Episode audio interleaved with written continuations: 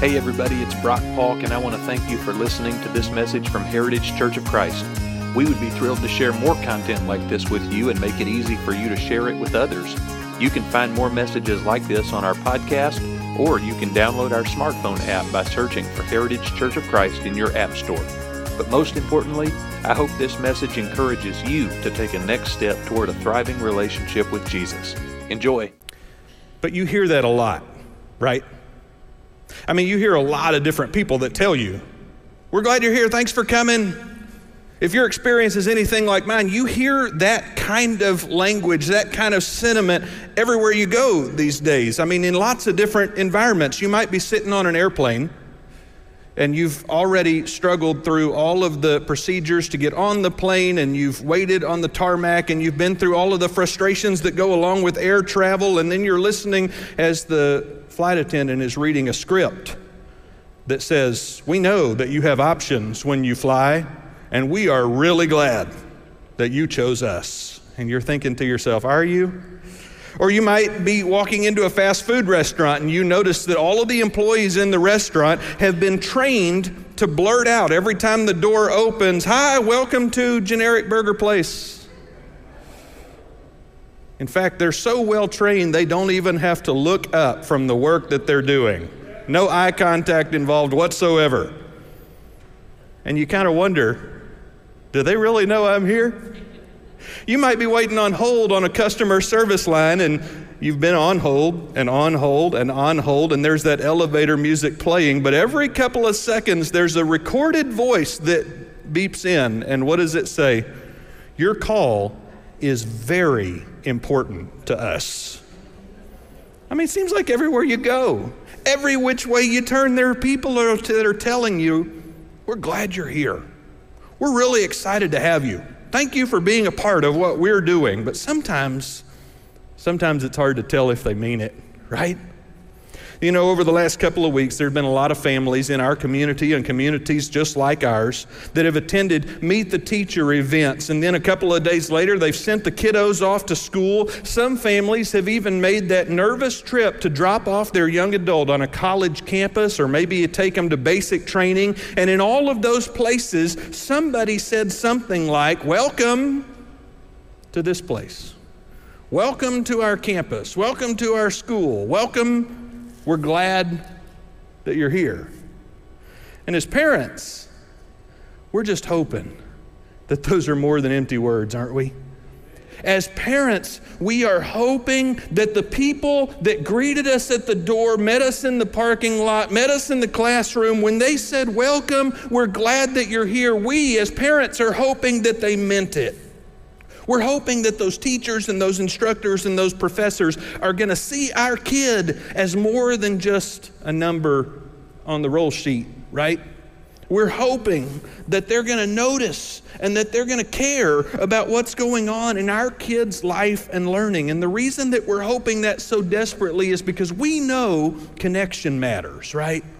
Like we understand that it matters for somebody to have meaningful connections in the place where they're going to spend such a significant amount of time. We know that a kid's self esteem and their, their entire opinion about whether they even like school or they like learning, that's going to be largely determined by the relationships that they form along the way. And so, as parents, we are like itching for our kids, dying for our kids to have good friends and great teachers. But we recognize, and the re- I mean, the reason we're so excited about it is because we recognize that supportive peers and mentors make all the difference on the educational journey. And so, does it seem strange? Does it seem strange to you that when it comes to the spiritual journey, sometimes we have a tendency to try to go it alone? Does it seem odd to you? Because it's so instinctive to us to understand about the educational journey and what our kids need. Does it seem odd to you that sometimes we have a tendency in the spiritual life to try to be independent? Last Sunday, we started discussing this spiritual isolation, and I said, when it comes to our own faith, and I'm talking about the marathon of walking with God through all of the stages of your life. When it comes to our own faith, too many people try to make that journey by themselves. And in this new series of messages here at Heritage, we are aiming to put a stop to spiritual seclusion among us. This is a series of messages that we've called Together, and it's founded on the conviction that you will never be your best self by yourself. It just can't possibly happen. That's not how you were designed. That's not how the world operates. You will never, ever be your best self, your best spiritual self, your best emotional self. You will never be your best self by yourself. Now, I'll be the first to say every Christian needs some time alone. Every Christian needs some time to be with God and only with God. Every Christian needs time for solitude and reflection, but faith was meant to be practiced in community. It was meant to be practiced with people. In fact, the best way to gauge whether your faith is growing, the best way that you can tell if your faith is making any progress is to look at the way that your faith leads you to treat other people. The number one way that you can tell if your faith is making progress is to look at your relationships with the people around you. When the Apostle Paul said that the fruits of the Spirit, the fruit of God's Spirit being involved in your life, includes things like love and patience and kindness, he was pointing out that our connection to God is proven real in our relationships with people. He was saying every, every time you notice yourself being more patient, every time you see yourself being kind when you didn't have to be, and you didn't get anything out of that, and that wasn't for you, every time you notice yourself displaying those kinds of character traits goodness and kindness and patience and joy and self control every time that happens, it happens because something's happening between you and God because you're growing in that way. In fact, last week we said that the vertical relationship that we have, the connection we have with our Creator, has a direct impact on the horizontal relationships that we have with each other. But this, this week I want to tell you that that cause and effect, that order of operations, that the vertical relationship impacts the horizontal relationship, it doesn't only work that one direction. In fact, when people follow Jesus together, when people go on this journey together, God uses that focus and that fellowship to build the faith of everybody involved. What I'm telling you is that when we engage in spiritually focused horizontal relationships, it can have a positive impact on our vertical relationship with God. Got it? In other words, the horizontal relationships have the potential to make the vertical relationship grow. You know, in the New Testament, in the book of Acts, chapter 2, there, there's a compelling passage. It's really short, just a few verses, but it tells about the way that the very first Christians related to one another. Acts chapter 2, verse 42, it describes this time period right after the Holy Spirit established the church in Jerusalem, just a few weeks after Jesus resurrected, rose from the dead. And when you read this description, you get the sense that these Christians in Jerusalem were like remarkably connected to each other. Here's what it says, starting in verse 42 it says, The believers devoted themselves to the apostles' teaching, to the community, to their shared meals, and to their prayers. I mean, right off the bat, it sounds as if they are taking things very seriously. Like this was a commitment for these people, right? They're learning together, they're connecting with one another, they're eating together, they're praying together. And in the midst of all of that togetherness, they began to experience something together that felt supernatural. The next verse says, A sense of awe came over everyone. Now, what were they doing together? They were learning together. They were meeting together. They were eating and they were praying. I mean, it wasn't like rocket science, you know, it was pretty simple stuff.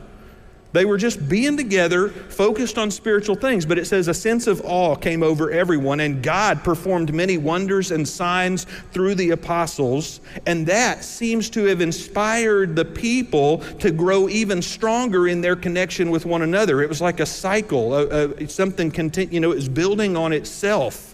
And in the next verse, verse 44, it says, All the believers were united and they shared everything. And they would sell pieces of property and possessions and distribute the proceeds to everyone who needed them. And every day they met together in the temple and they ate in their homes and they shared food with gladness and simplicity. And they praised God and they demonstrated God's goodness to everyone. And the Lord added daily to the community those who were being saved. Now, when I read this passage, it sounds inspiring, but it almost sounds like mythical to me. You know, it's like this golden age of church history when everybody was involved and everybody was fully committed and everybody gave their all. And so it's no wonder that the writer of Acts said, I need to write this down. It's no wonder that the writer of this book wanted to make sure that we could read about it later. He'd probably never ever seen people get along that well before anywhere else, right? I mean, that just doesn't happen. But when you think about their particular context, this first church, these very first Christians in Jerusalem, they had a lot of cultural advantages that we don't. They had a lot of historical advantages in their community that made their connection with each other simpler. I mean, for one thing, everybody in Jerusalem lived within walking distance of each other, right? How many people in this room you think you live within walking distance of? It's not, I mean, you got to walk a long way, right?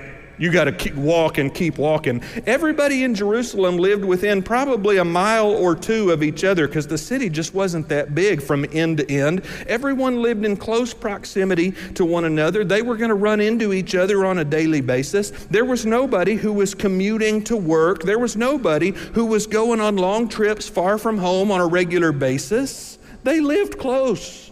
They were in tight with each other, so they were going to see each other anyway. But on top of all of that, you got to remember all the citizens of Israel were related to each other, right? They're like distant family. And there's a few people living in Jerusalem at that time who weren't Israelites, but not very many, which meant that just about everybody in town was your cousin's cousin's cousin, you know? Like you share history.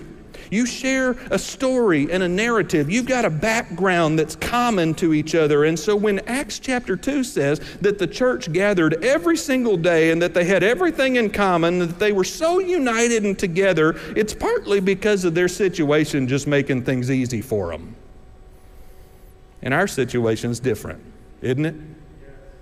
Our situation's different.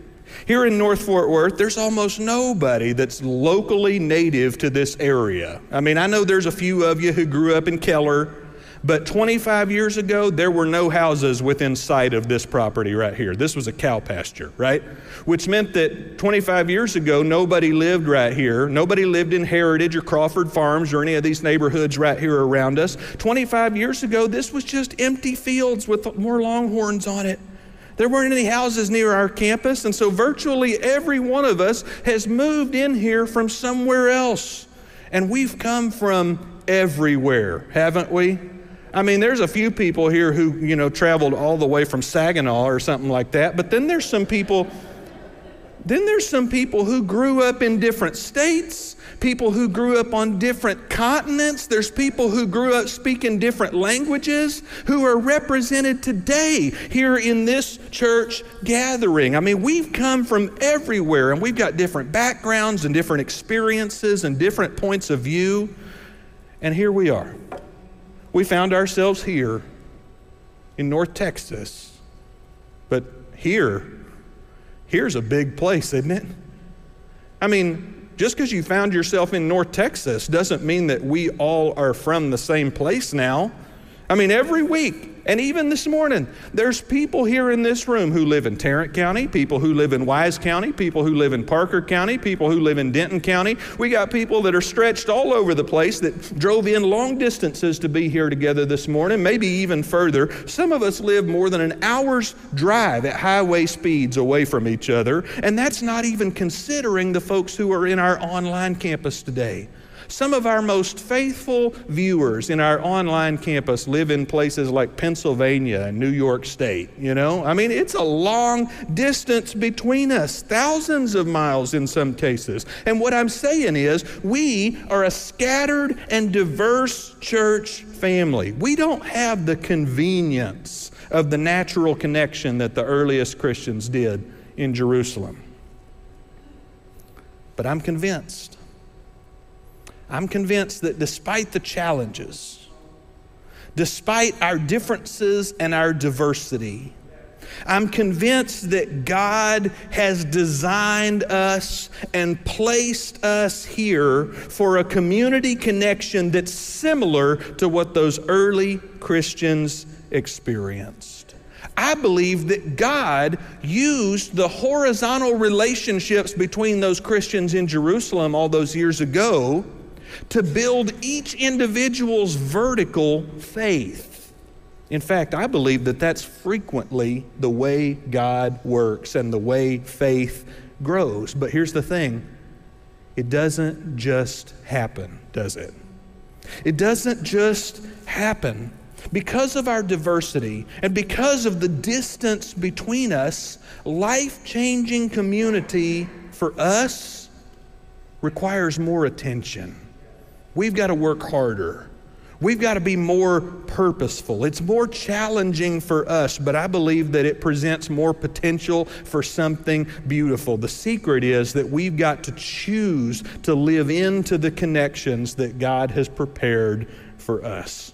Now, in last week's sermon, we looked at a passage together in Romans chapter 12. Romans, the sixth book of the New Testament portion of your Bible. And in that passage, Paul compared the church to a body with all of its various parts and all of its functions. And I mentioned last week that there's another passage later in the New Testament where Paul fleshes out that metaphor even more, and it's found in 1 Corinthians chapter 12. If you've got a Bible with you, I would love for you to turn it on or open it up. I'll put these verses up here on the screen too, but you can follow along in your own Bible in 1 Corinthians chapter 12. And you need to know that Paul wrote this letter that's what 1 Corinthians is it's a letter. And he wrote it to Christian people who lived in the city of Corinth, which is in Greece. Okay? And the fascinating part for us is that even though this all happened almost 2,000 years ago, Corinth is a lot like Fort Worth. Corinth has a lot in common with our city. In fact, Corinth was very little like Jerusalem and much more like the city that we all know as home. Corinth was a port city in Greece, and, uh, but it was unique because it was on this narrow strip of land, uh, the isthmus, I think, I think my geography teachers would be proud of me for remembering that, right? It's on this narrow strip of land between two big bodies of water, which means Corinth has a harbor on both sides of town okay? And in order to avoid a long sailing voyage through treacherous waters, merchants would bring their ships full of cargo to one harbor and they would unload everything and carry it across land two or three miles to the other harbor and load it on a new ship to keep on going on its journey, right? And so Corinth is this busy trade route location and it's constantly got people that are coming and going and cargo that's showing up from all over the world. Some of it's, you know, regular old, you know, just dry goods, and some of it's like animals and that kind of stuff. It's a commercial hub where there's constantly sailors and caravans and traders who are moving in and out. It's a diverse city. There's lots of Greek people, there's lots of Roman people, there's lots of Jewish people. There's lots of African people. There's lots of people from all over the world who have found their way to Corinth. No, hardly anybody was a native there, right? We're talking about a similar location to this. The people who were in Corinth came from everywhere. It was just as diverse a city as Fort Worth is today because everybody had migrated in from someplace else. And the same was true of the little church that had gotten started there. This little group of Christians in Corinth, they were as diverse as the city around them, and so they faced some struggles, as you can probably imagine. They had some conflict. They had some controversy in their church. They did not always naturally see things eye to eye because they had different background, different point of view, different experiences, different opinions. But Paul, boy, Paul was optimistic. Paul had such high hopes for these people in this little church in Corinth. He had high hopes for them because he believed, don't miss this, he believed that their differences were actually part of the beautiful story God was writing. He believed that their diversity was their strength.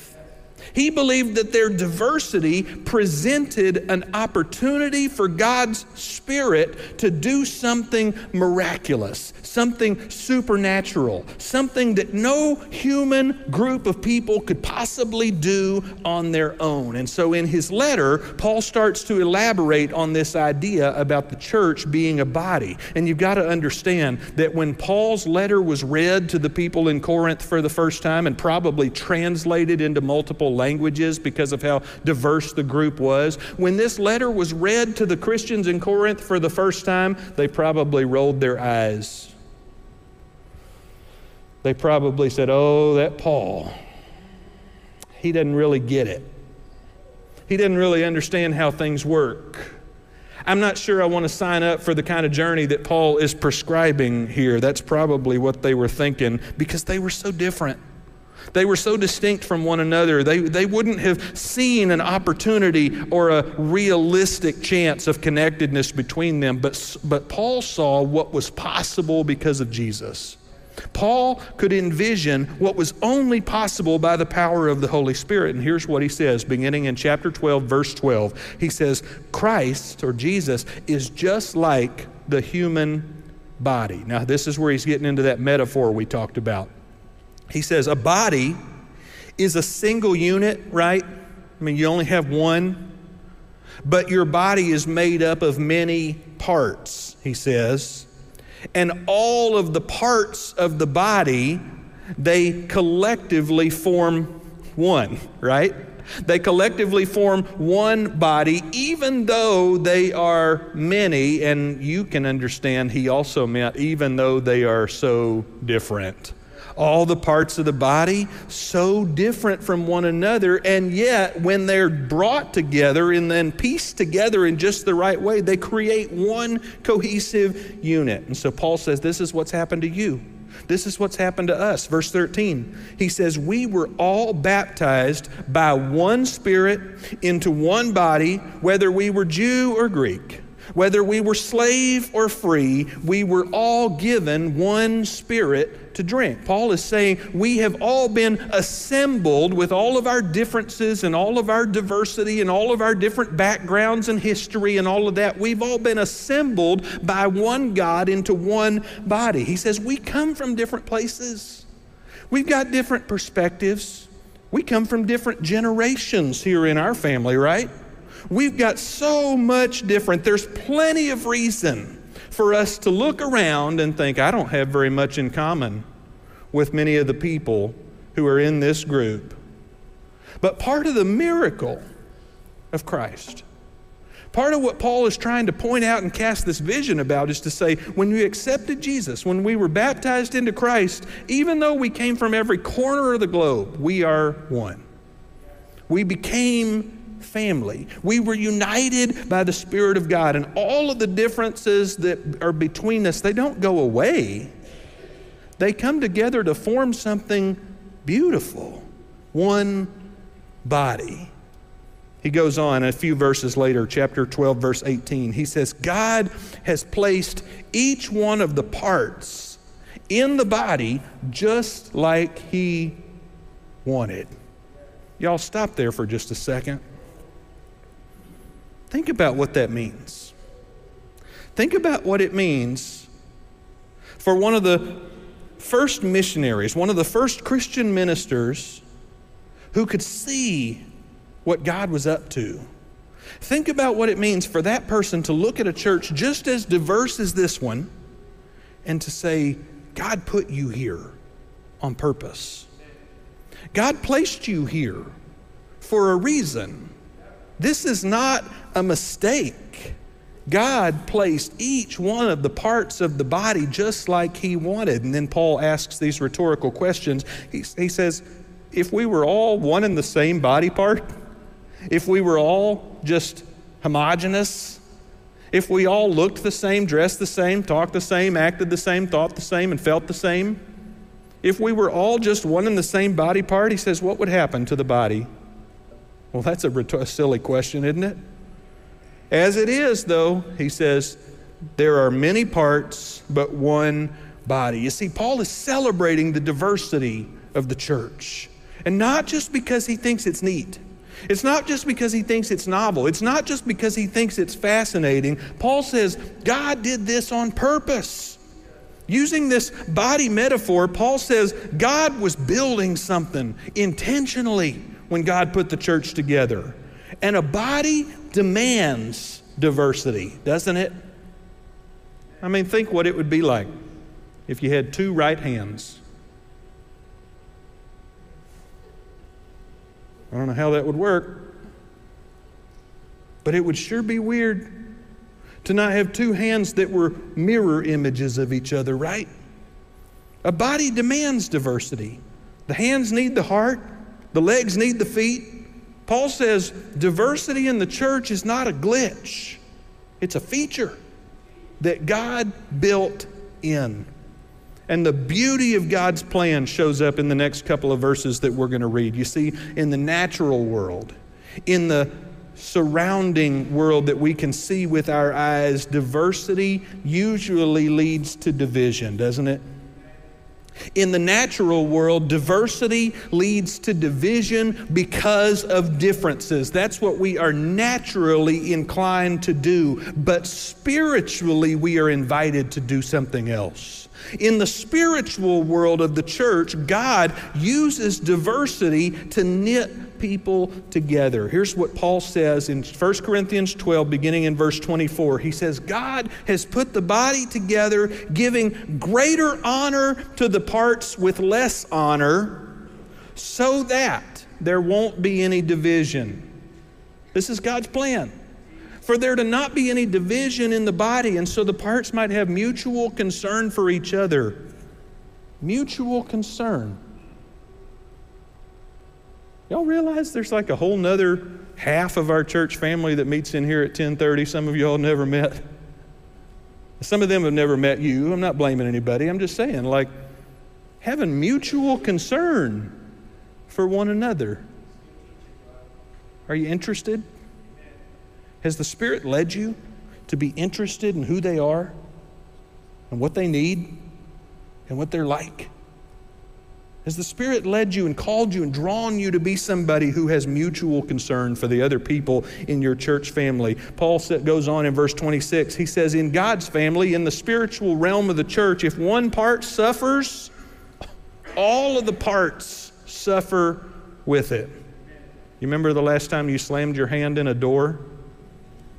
And your entire body reacted because all of the parts of your body were suffering with your hand that was actually injured.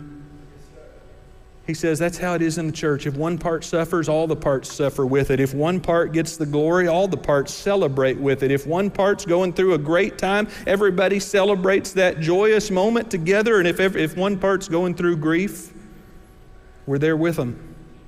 Verse 27, he says, You are the body of Christ.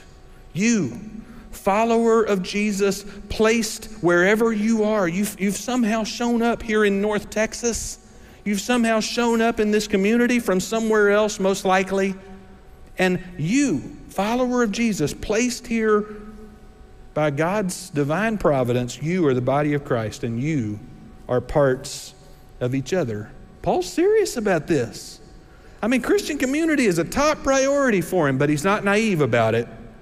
He's not naive about the challenges that this is going to bring up. He realizes that the world, our natural world, is set up to accentuate our differences and to foster division. But Paul's casting this big vision about what God's up to. Paul's casting this big vision about what God can do, and he's charting a course for the church to follow. And what he's telling us is that as followers of Jesus, if you want to grow in your faith, you have to grow together. This is something that we don't do on our own because our relationships with each other they help grow the relationship with God. The horizontal relationships and the connections and the support and the faith that we grow in together helps us to build our individual vertical relationship and faithfulness to God. And I don't have to tell you, this is not going to be easy. You already know. You already know that relationships that have that much connection that have that much influence on each other, that have that much real life shared, it's not going to be easy, is it? I know. It's been said over and over again. Preachers have said it. Politicians have said it. News, you know, news broadcasters have said it. Editors have said. Everybody says that the world has never been as divided as it is today. I don't know if that's true or not, but I do know we live in a cultural moment not unlike the one that the Christians in Corinth lived in. We live in a cultural moment where our surrounding community doesn't foster unity for us. Our surrounding community and our human condition do not incline us to care deeply for one another. Oh, we can care on a surface level. Sometimes I feel real good about myself because I'll be stuck in traffic going up the hill on Heritage Trace Parkway here up, up to the stoplight, and there's people over there by Chipotle waiting to turn in from the side street, and I'll let one in because I care. I mean, we know how to care for one another, right? But I'm talking about real caring. I'm talking about the kind of caring that makes a difference. I'm talking about the kind of caring that surprises people, that shocks people. In fact, I'm talking about the kind of caring that would shock you if you did it. The kind of caring for somebody else that would make you think, whoa, why do I care about them this much? What did I just do? And you'll say, that had to be God. That's the kind of caring I'm talking about. We don't live in a community that fosters that kind of caring. We don't live in a, in a setting that fosters that kind of unity. And so, we, if we are going to experience the kind of paradigm shifting, life changing, faith building community connections that God has in store for us, we have to go against the flow, don't we? We have to resist the divisions that normally push people apart in human communities. If we're going to experience the kind of paradigm shifting, life changing, faith building connections that God has written into His plan for us, we have to purposefully, intentionally draw together so that God can do a unifying work in us. It sounds really challenging. Sounds really complicated. Sounds like it's not going to be easy, and you're right. But I do have good news. The recipe is simple. Let me remind you Acts chapter 2, verse 42 the believers devoted themselves to the apostles' teaching, to the community, to their shared meals, and to their prayers. I mean, it's a four ingredient recipe. Pretty simple stuff, really. Just get these four things together and mix them up. They devoted themselves to the apostles' teaching to the community, to their shared meals, and to prayers. It sounds like what they did was they decided none of us are going, going to go on this spiritual journey alone. we're going to go together. When it comes to learning about what God would have us do, I mean, you, yeah, go have a quiet time. Go do that. Go be alone with God. Go be in solitude and silence with God. I'll preach another sermon about those very important topics at some other day. But don't do this whole thing alone. Be together. We got to be together and we got to share what we're learning and we got to share what we're hearing. And the reality is that when we read the scripture or when we pray and listen for the Spirit, we hear something that's a little bit different than our neighbor does because of our own experience and our own lens and our own point of view. And we got to learn from each other. So they devoted themselves to listening to what God was telling the church through the apostles at that time. And they devoted themselves to the community. They shared life with each other they decided we're not going to be the kind of people who just are on this Jesus journey by ourselves. We're going to devote ourselves to the community.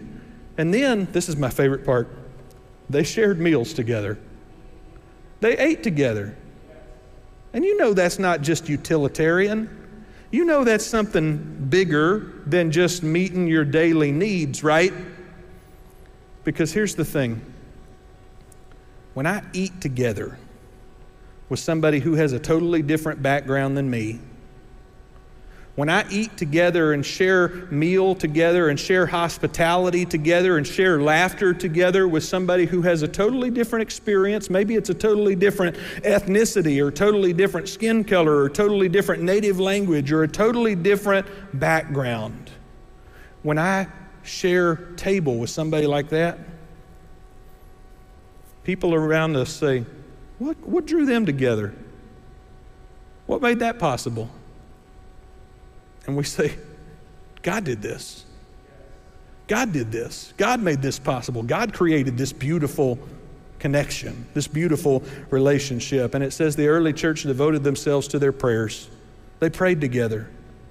Y'all, there's a lot of different ways we could make this happen. There's a lot of different ways that we could try to jumpstart this as a church. But I'm here to tell you we've got a structure that's already in place here at Heritage that gives us each the opportunity to participate in our devotion to learning together, being in sharing life together, sharing meals together, and praying together. We call it our small groups ministry.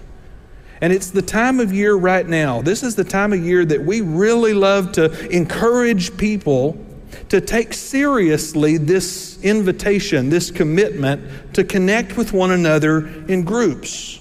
But here's the deal we're not, we're not just doing this, we're not just assigning people into these groups so that we can, you know, continue to filter out information and more, more you know, of our membership. We're, we're doing this because this is what the church does.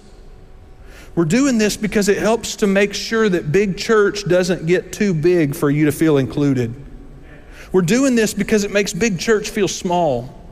We're doing this because somebody needs to know you. Somebody needs to know your story. Somebody needs to know your kids. Somebody needs to know where you live. Somebody needs to know your dog's name, where you work, Somebody needs to know when you go missing.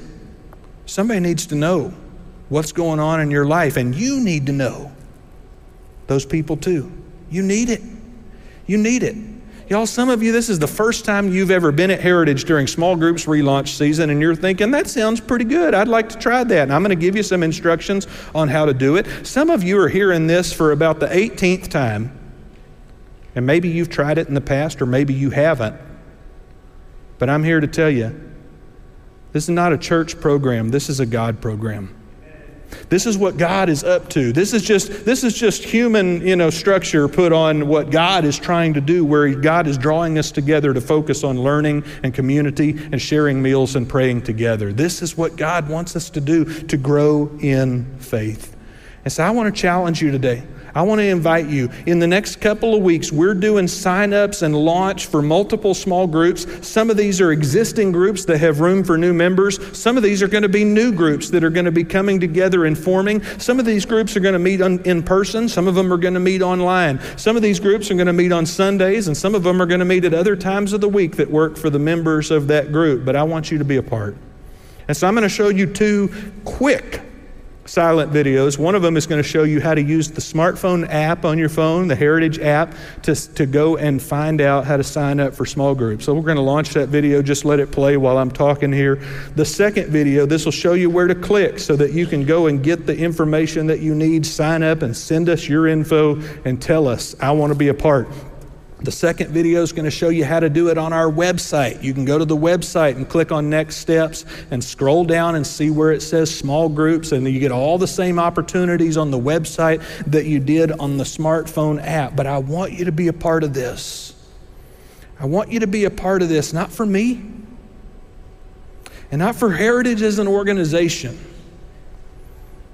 I want you to be a part of this because your faith in God will grow when you go on the spiritual journey together. Your faith in God will be stronger when you go on a spiritual journey in community. I want this for you. And God wants this for you. And the reality is that God God has already proven, God has already demonstrated, God has already promised that God would go to any length necessary to connect with you.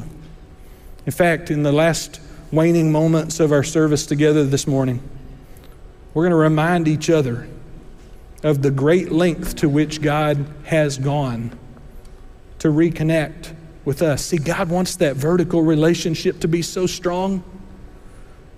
God wants that connection with you so badly. God loves you so much. God loves the world so much that God was willing to give it all.